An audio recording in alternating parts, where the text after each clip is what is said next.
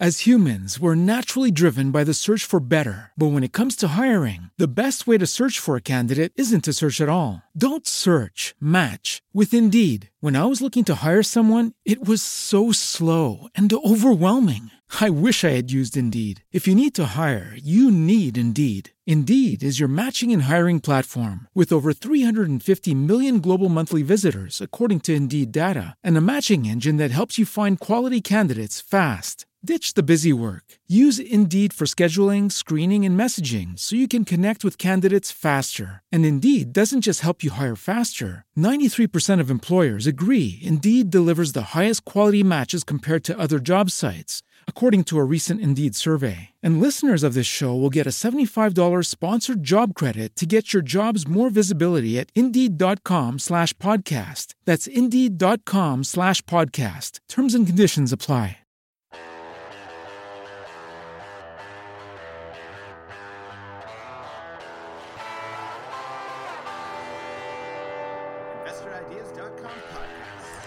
Hello, and welcome to another episode of InvestorIdeas.com podcast. In today's podcast, I'll be going over a few public company announcements, as well as recent news regarding the edibles market in Canada and the issues being raised from the industry, cannabis hangovers, as well as raw papers. Uh, so I'll be looking at Canopy Growth Corporation, trading on the TSX as weed and the NASDAQ as CGC, as well as the Good Shroom Co. Incorporated, trading on the TSX Venture as Mush. So, Canopy Growth Corporation announced its financial results for the third quarter ended December 31st um, last week. Also announced significant changes to the company's Canadian cannabis business. Um, so, Canopy Growth announced that it's transitioning to an asset light model, uh, which will be exiting cannabis flower cultivation in the company's Smith Falls, Ontario facility, ceasing the sourcing of cannabis flower from the Mirabel, Quebec facility, and moving to a third party sourcing model for cannabis beverages, edibles, and vapes. Um, and overall, there's going to be reducing the company's headcount by approximately 60%, including 800 positions impacted uh, last week, 40% which were impacted immediately. Canopy must be profitable to achieve our ambition of long term North American cannabis market leadership. We are transforming our Canadian business to an asset light model and significantly reducing the overall size of our organization. These changes are difficult but necessary to drive our business to profitability and growth, said David Klein, Chief Executive Officer. Um, so, obviously, there's been a lot of, I would say, mixed press about this. If you've been paying attention over the last week or so, um, you've seen lots of comments from Canopy Growth employees who have had their positions terminated. You've seen lots of sort of industry commentary of this is something we've heard in the past from a lot of these large scale LPs in Canada, is basically um, what I've repeated many times in the past and what many interviews have said, and a lot of people have talked about in the industry, which is that these companies bit off more than they could chew when they built these large scale production facilities. They were overstaffed. Um, they didn't really think about the long term sustainability of the business. They didn't really think about how this would affect profitability, how this would affect overall um, just production cost of their product, and in general, they didn't really view the market very well as far as what was going to be succeeding in the long term. Again, I've talked about how there's a lot of companies who have went to this asset light model much earlier um, and focused on really just having synergistic relationships with smaller companies. So working with small grows, working with small extract producers, working with a, a large group of brands as opposed to having this sort of large scale in-house production. Um, and I do think that what we're seeing is the slow collapse of that market. Um, it's been happening for a long while. And I do think that, again, at the end of the day, you're just going to see these companies basically form into a distribution model where really companies like Canopy, Aurora, um, the big MSOs in the US are just going to be handling the actual distribution. They're going to be handling some of the um, legal and financial restrictions or alleviating some of those legal and financial restrictions for some of these smaller companies who can't afford to get licensing or um, can't afford to get some of the sort of perks that you'll need to get into different markets. But uh, definitely is a big negative for the industry overall. And I do think that this is something you'll probably continue to see um, from these larger scale LPs, at least in Canada, for the next while. And again, I think that in general, this model won't hopefully be replicated again. I think that most people, when you're looking at new markets starting up, are going to be looking at more asset light models and are going to be looking at working with small scale producers and simply handling distribution and uh, sort of packaging overall. Looking next at the Good Shroom Company, who announced that it's breaking into a new category with THC infused beef jerky named OG Jerk. Now, launched in Quebec in cannabis stores last week, and the company received its per- first purchase order of its product for $23,000 and it's expected to receive replenishment orders every one to two weeks. Now, OG Jerk contains 60 grams of beef jerky, which is two 30 gram vacuum sealed sachets, uh, infused with a total of 9 milligrams of THC. The company's CEO, Mr. Eric Ront, stated In Quebec, the government limits the choice of edibles to product which the judge would not appeal to children, such as cookies and candies which has drastically limited the choices. Now, this limitation also presents an opportunity, as there are now well performing edibles at present by our standards.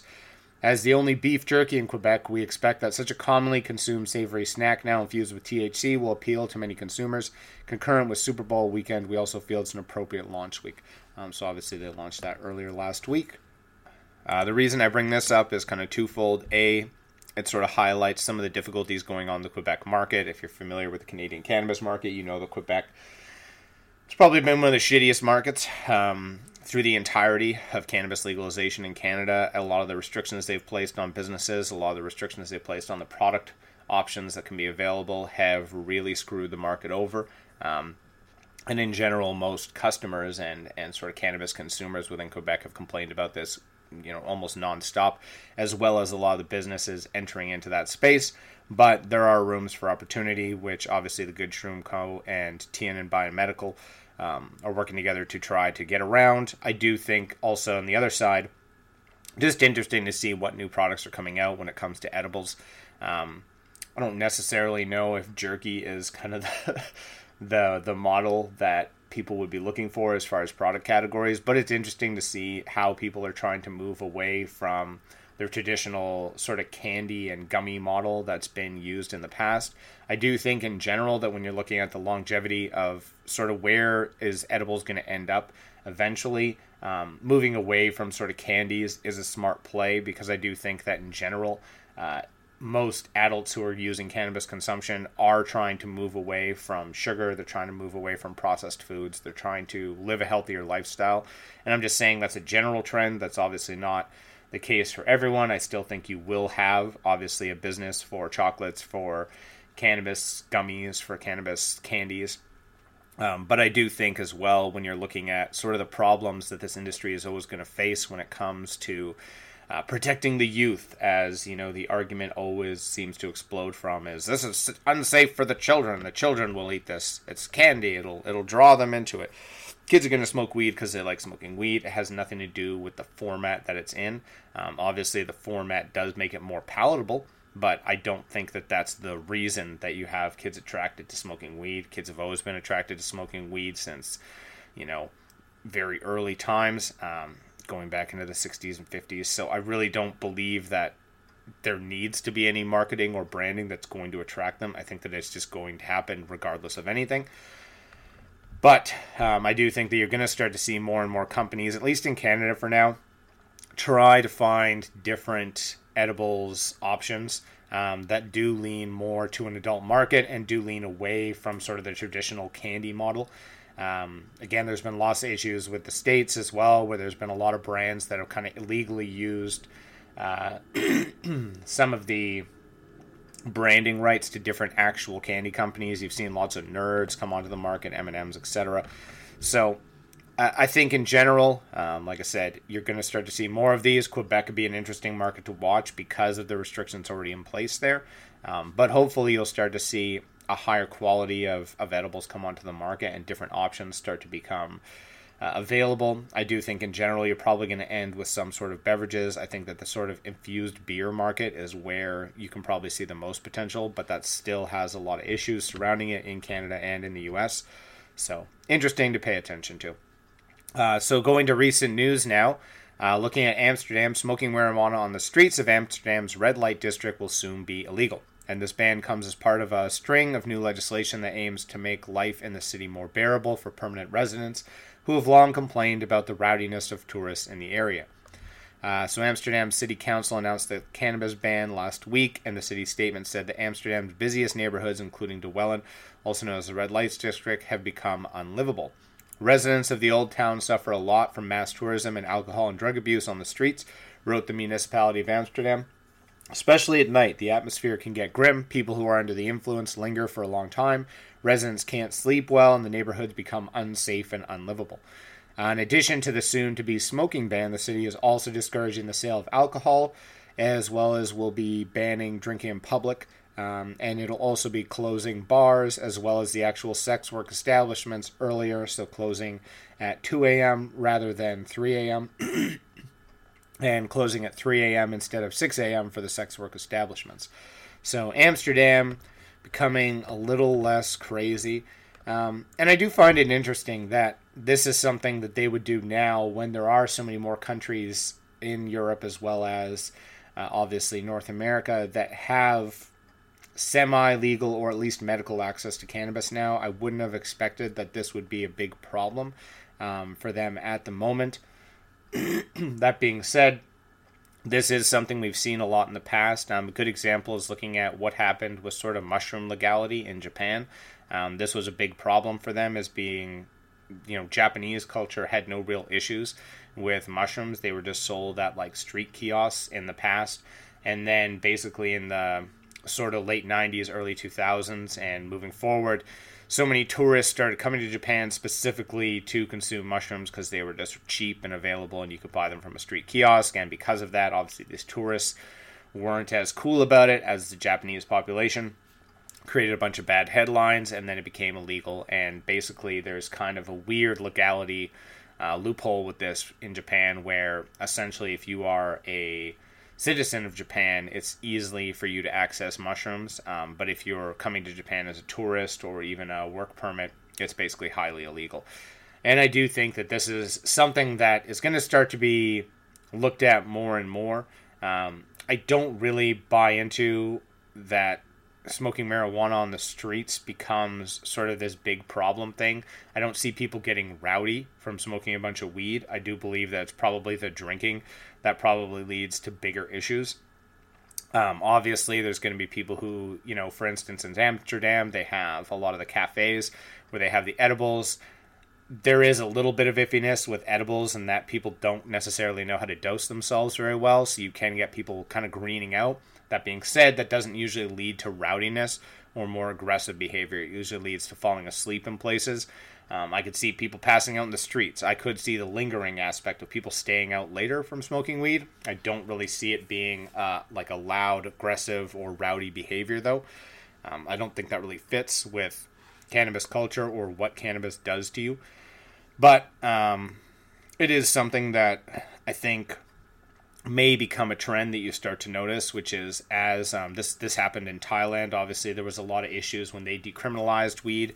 They had to put out a lot of different announcements, and many of the countries surrounding them had to kind of go hard to the press.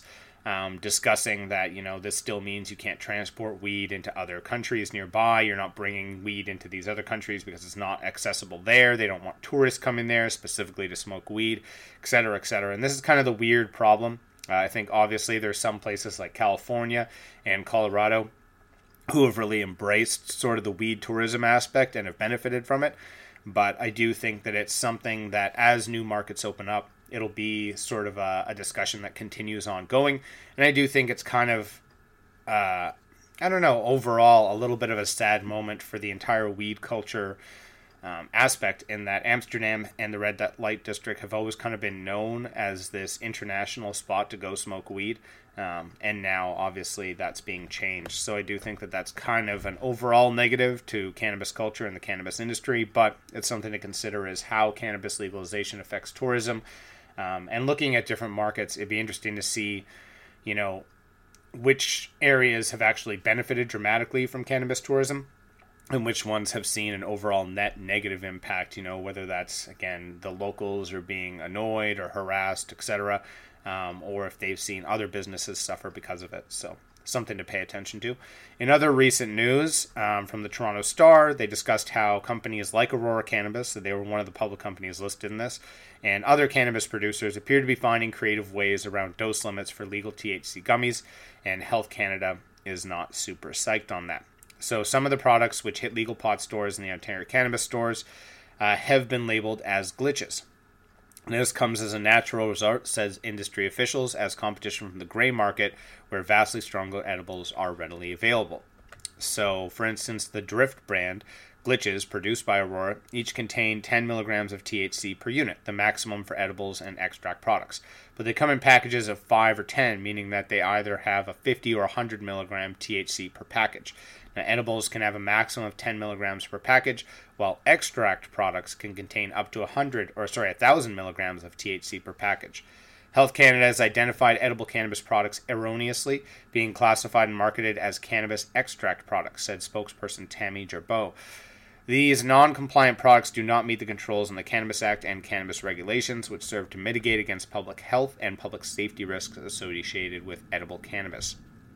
Uh, Health Canada is in the process of working with implicated license holders to return them into companies with the Act and its regulations, said Jarbeau. Now, Aurora spokesperson Michelle Leffer said that the company was following the rules when it developed and launched glitches. We take compliance seriously and developed our Aurora Drift glitches in accordance with the regulations and fulfilled all requirements by Health Canada prior to the market launch, said Leffer in an email. We respect Health Canada's oversight and continue to have regular open dialogue about moving forward. Now, producers wouldn't have to do an end run around rules if THC limits were so low, argued former cannabis, uh, sorry, Ontario Cannabis Minister uh, George Smitherman, the head of the Industry Association for the Legal Cannabis Producers. The low amount of THC allowed in legal edibles is pushing consumers into the gray market.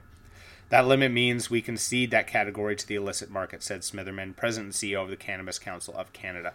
And this is something um, I've talked about a lot in the past, is that uh, realistically, the gray market is always going to be able to outcompete if you have these types of THC restrictions.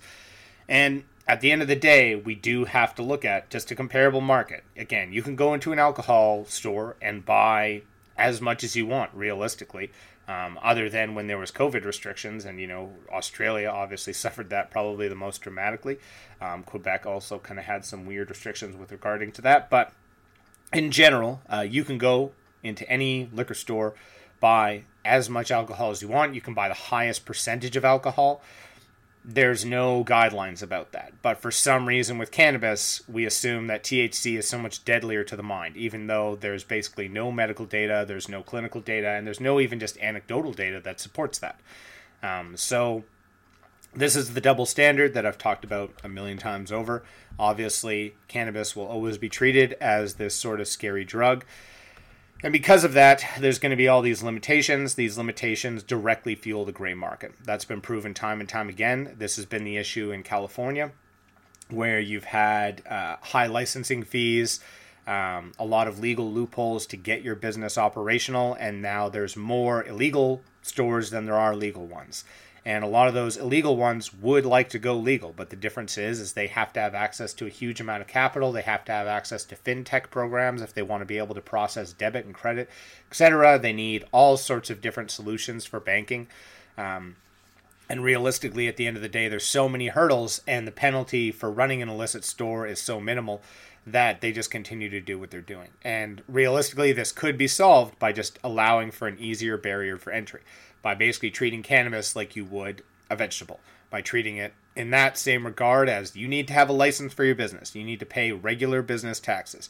You need to make sure that your products are clean, that they are coming from uh, a, a, a safe source, and that they're tested regularly.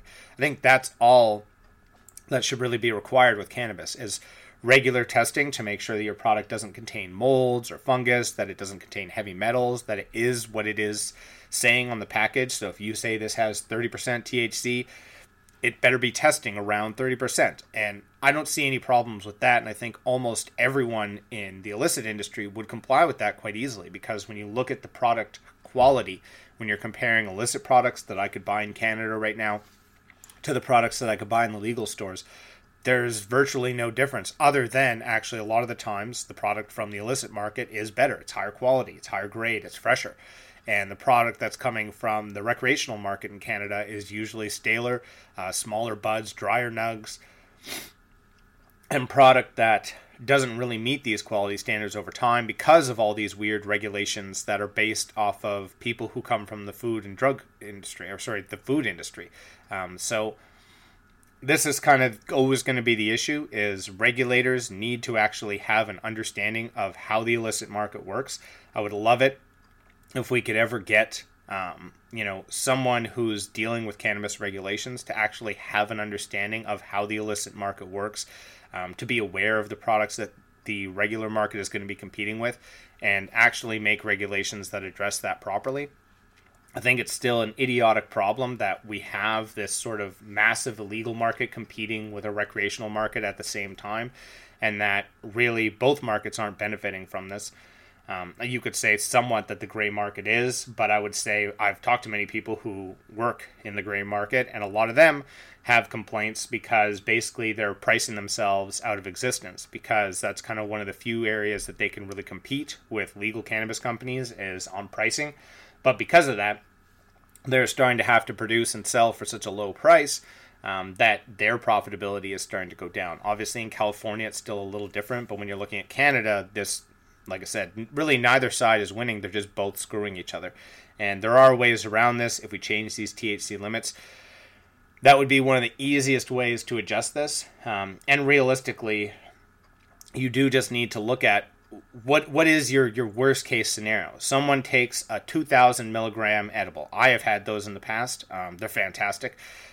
Every time that I went to the states for any conferences, I always tried the strongest edibles or strongest beverages available. I always wanted to see what it what what can happen realistically. To me, um, I don't see really any risks with cannabis personally i don't i don't have any of the oh my god i'm going to lose my mind thoughts um, i quite like getting real high and i've never really seen a downside other than i fall asleep and most people when you look at sort of just the overall cannabis users um, that's kind of all that's ever really reported. There are people who freak out and go to hospitals. Those people though it's not like they get administered anything at the hospital. They just are told to calm down. They feel safer in a hospital setting. But there is no thing that you can be given to detox the cannabis out of your bloodstream quickly and efficiently. So, realistically, there kind of just is no real downside to this. There's never been a reported overdose of cannabis. Um, so, I don't quite understand what it's going to take for regulators to understand this and treat it the same as alcohol. Again, buyer beware. You know, know your limit, play within it. I understand having warnings on the labels. I understand having dosage be clear and concise to be, you know, obviously what it should be, but I don't understand having these strange limits that are based off of basically nothing. These also don't take into account the fact that um, cannabis, obviously, there's a huge range of tolerances, and a lot of this is based off your weight, your metabolism. So to just say that everyone should be satisfied with a 10 milligram edible, well, if you're a huge 200 pound plus guy, it's just not going to do it for you, especially if you've been smoking for years. So a lot of these things just don't really make sense. They continue to hamper the market. I do find it funny that companies are finding ways around this. So I'm actually quite pleased that Aurora did what it did. And kudos to any of the other companies that found this sort of loopholes within this system and i do think that that's a good thing because it's forcing people to actually look at how stupid this system is why can you sell an extract that com- contains a thousand milligrams but you can't sell a gummy that contains a thousand milligrams what is the the logical justification for that? Oh well one's in a liquid uh, droplet form and the other one's in a candy. Well god forbid that the candy has the correct dosage. So it, it doesn't really make sense when you do actually hear these people talk about it out loud. It sounds as obviously stupid as it is, and I do think that companies need to continue to push these boundaries. Um, you know, I'm sure Aurora suffered a little bit from this, but I think overall it probably put their brand um, a little bit higher in people's minds because they realize that they are doing things to try to stay competitive. They are trying to actually service the industry and the customers that want higher graded and higher THC products they're just being hampered by Health Canada. And again, Health Canada seems to have a very delusional understanding of the cannabis industry, of the illicit industry, and of THC itself. Uh, in other recent news, uh, speaking of how cannabis is so dangerous, a new scientific review is challenging the idea that there's a marijuana hangover effect the day after use, raising questions about policies that punish drivers and people in safety sensitive positions for cannabis consumption that occurs weeks prior to drug testing being administered. So, researchers at the University of Sydney reviewed 20 studies that look at the effects of marijuana eight after hour use, focusing on performance assessments, and their findings are set to be published in the Journal of Cannabis and Cannabinoid Research. Most studies didn't detect next day effects of cannabis use, and the few that did had significant limitations, study author Daniel McCartney said in a press release. Overall, it appears that there is limited scientific evidence to support the assertion that cannabis use impairs next day performance, though further research is still required.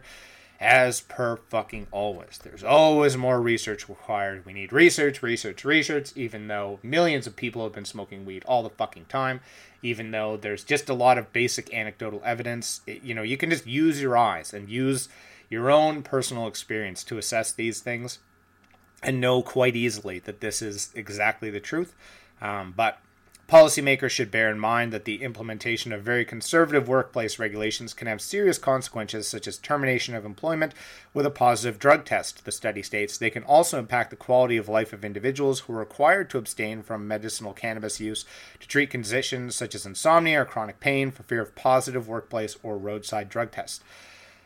Um, the head of the American Trucking Association discussed this problem. There's other people who have discussed this. I've talked about this when you look at again the amount of truckers in Canada and the US who can't get back to work because of a positive cannabis test. It's fucking insane.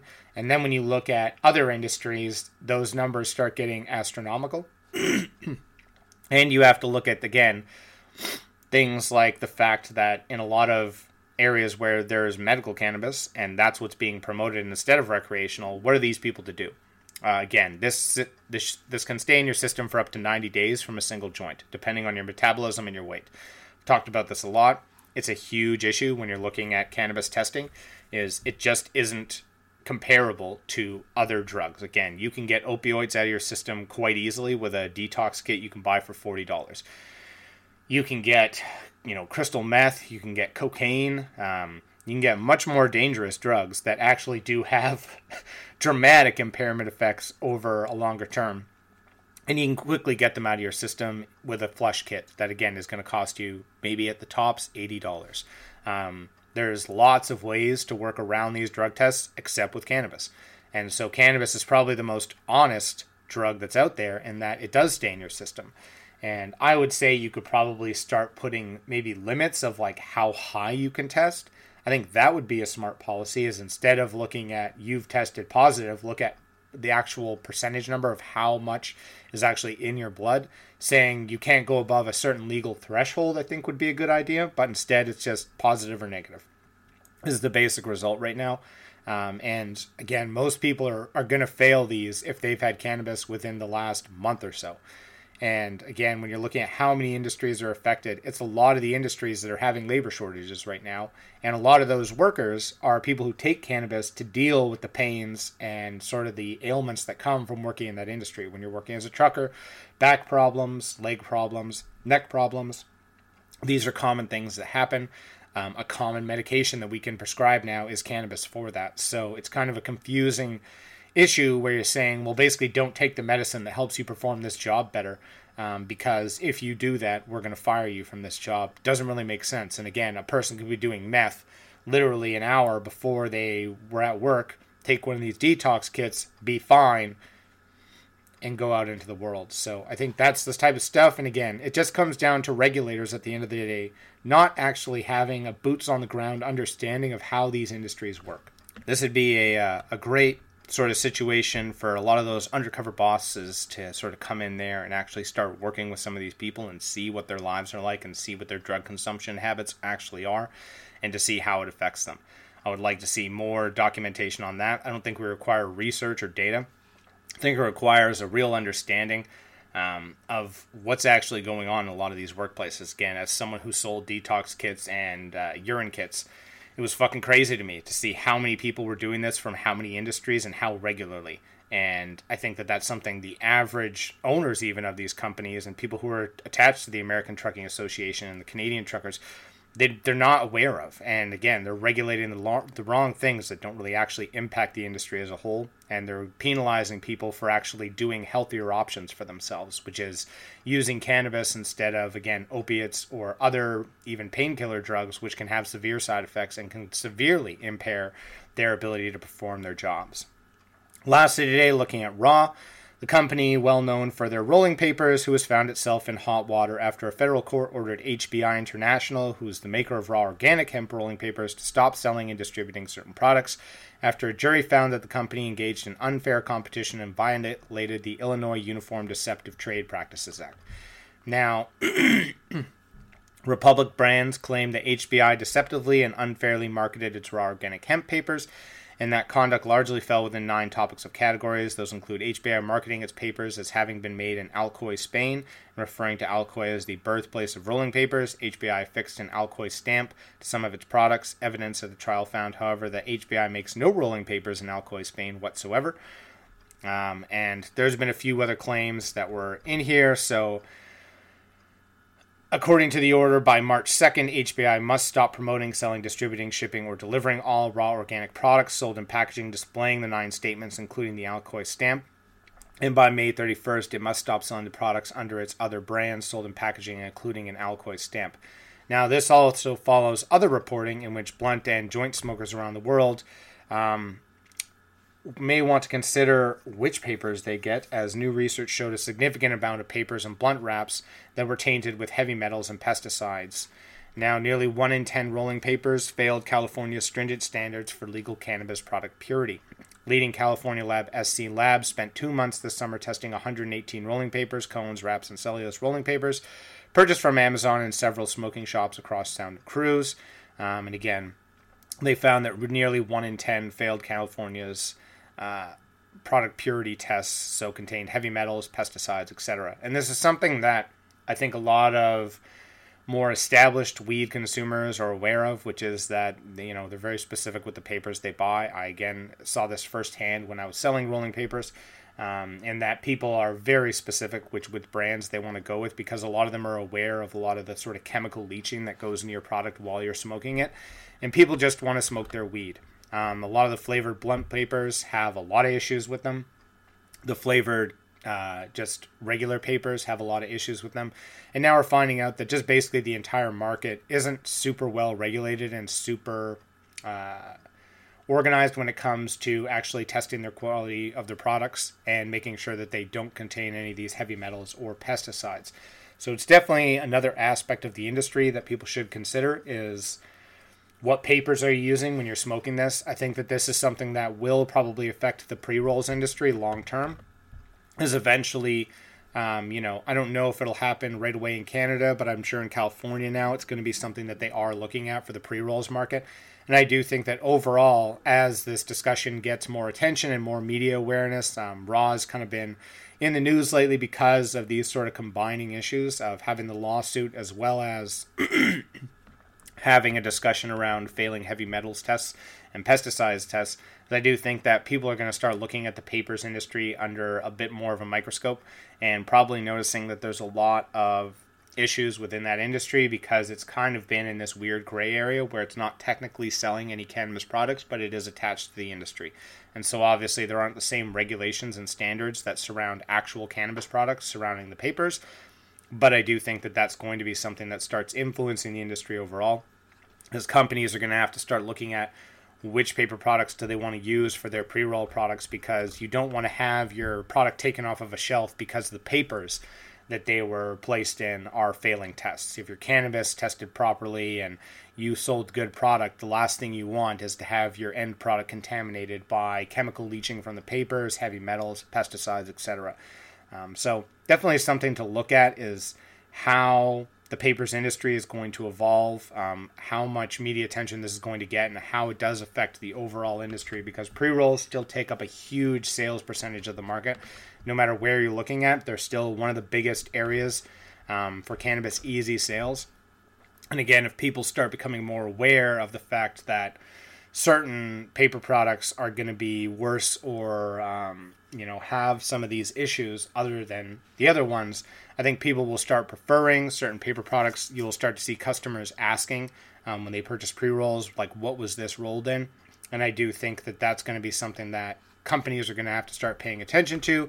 Potentially maybe some of these companies start making their own paper brands with some of their leftover hemp product that would be a potential option which i would think would be industry uh, interesting when it comes to overall just hemp as a non sort of cannabis product when you're looking at hemp paper, when you're looking at hemp textiles. Again, this is still the side of the industry that I think a lot of us were hoping would explode and become much more influential in just overall business um, is still barely anywhere. We still barely see any of these actual products, and almost none of the cannabis companies that are out there selling cannabis use any of their sort of leftover cannabis byproduct to make textiles, to make paper, to make anything. Most of it just goes to landfills, or it goes to, um, let's say, probably the most you know environmental version is a lot of it goes to be uh, food for for livestock in some areas, um, but in general, like turned into a mulch in general, we still really haven't seen, like I said, an actual hemp textile or hemp paper market explode in North America. And potentially having these types of issues where you're going to notice that these companies who um, not only do they have issues with the quality of their products, but they also have issues with supply chains. And we saw that firsthand with uh, the pandemic, in that the vast majority of papers and sort of accessory products for the cannabis industry are made overseas. So there could be a lot of benefits to having North American brands actually making their own hemp papers, and that could be part of their branding policy is saying, you know, our pre rolls we make ourselves, and that we actually make the paper. We know that the paper is of the highest quality. It's going to give you the best joint experience. And again, we haven't really seen that so far, but this could be an opportunity for lots of companies to start looking into this and eventually turn things around where we're not reliant on overseas paper products, which again aren't even going to meet the standards required in a lot of these markets. That's all for today's podcast. Enjoy the rest of your day. That's all for today's podcast. Podcast is now a certified word trademark on the blockchain through Cognate Incorporated CM certification. InvestorIdeas.com podcasts are also available on iTunes, Spotify, Google Play Music, Stitcher, iHeartRadio, Spreaker, and TuneIn. If you'd like to be a guest or sponsor of this podcast, please contact InvestorIdeas.com. Investor Ideas reminds all listeners to read our disclaimers and disclosures on the InvestorIdeas.com website, and this podcast is not an endorsement to buy products or services or securities. Investors are reminded that all investments involve risk and possible loss of investment. Investor Ideas does not condone the use of cannabis except where permissible by law. Our site does not possess, distribute, or sell cannabis products.